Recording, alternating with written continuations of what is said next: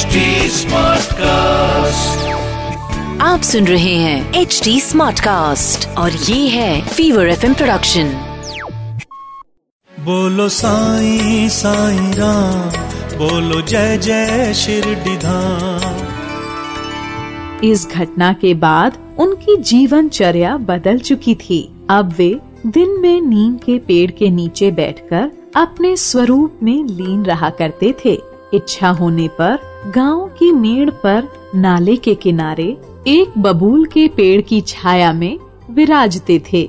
संध्या समय वे वायु सेवन के लिए स्वेच्छानुसार विचरण किया करते थे। श्री साईं बाबा का नीम गाँव के बाबा साहेब डेंगले के प्रति विशेष स्नेह था। अतः कई बार वे नीम गाँव भी चले जाया करते थे। बाला साहेब डेंगले के छोटे भाई का नाम नाना साहेब था। उन्होंने दो विवाह किए थे, लेकिन संतान एक भी नहीं थी। एक बार बाबा साहेब ने नाना साहेब को शिरडी जाकर श्री साईं बाबा के दर्शन करने को कहा। नाना साहेब ने उनकी आज्ञा का पालन करते हुए शिरडी जाकर श्री साईं बाबा के दर्शन किए। फलस्वरूप बाबा के दर्शन के प्रभाव से कुछ समय बाद ही नाना साहेब को एक पुत्र की प्राप्ति हो गई। इसके बाद से श्री साईं बाबा की प्रसिद्धि दूर दराज तक फैलती चली गई और काफ़ी संख्या में लोग बाबा के दर्शनों के लिए शिरडी आने लगे। अहमदनगर में भी बाबा की प्रसिद्धि हो गई तो नाना साहेब चंदोरकर, केशव चिदम्बरम व कई अन्य भक्त शिरडी पहुँचने लगे। श्री साईं बाबा को दिन भर भक्त घेरे रहते थे।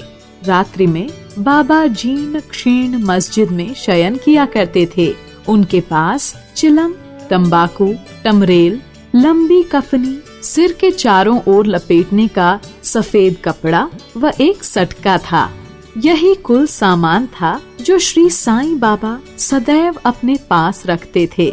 वे सिर पर सफ़ेद कपड़े को इस ढंग से बांधते थे कि कपड़े का एक किनारा बाएँ कान के ऊपर से होकर पीठ पर गिरता हुआ प्रतीत होता था।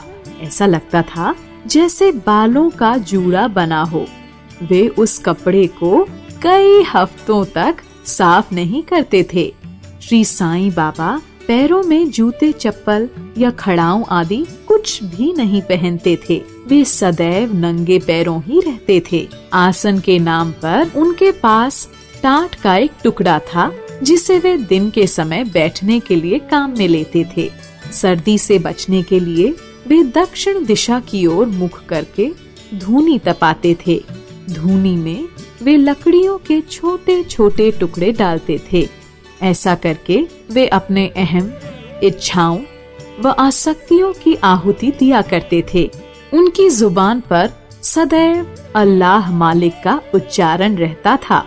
श्री साईं बाबा जब मस्जिद में पधारे थे, तब उसमें दो कमरों जितनी लंबी जगह थी, वहीं भक्तों का तांता लगा रहता था।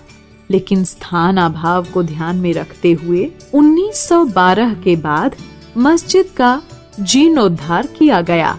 मस्जिद में रहने से पूर्व वे काफ़ी समय तक तकिया में रहे थे।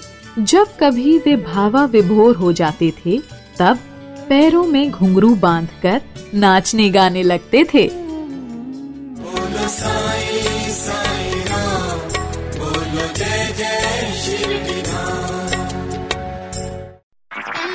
आप सुन रहे हैं एच डी स्मार्ट कास्ट और ये था fever F production smart Smartcast.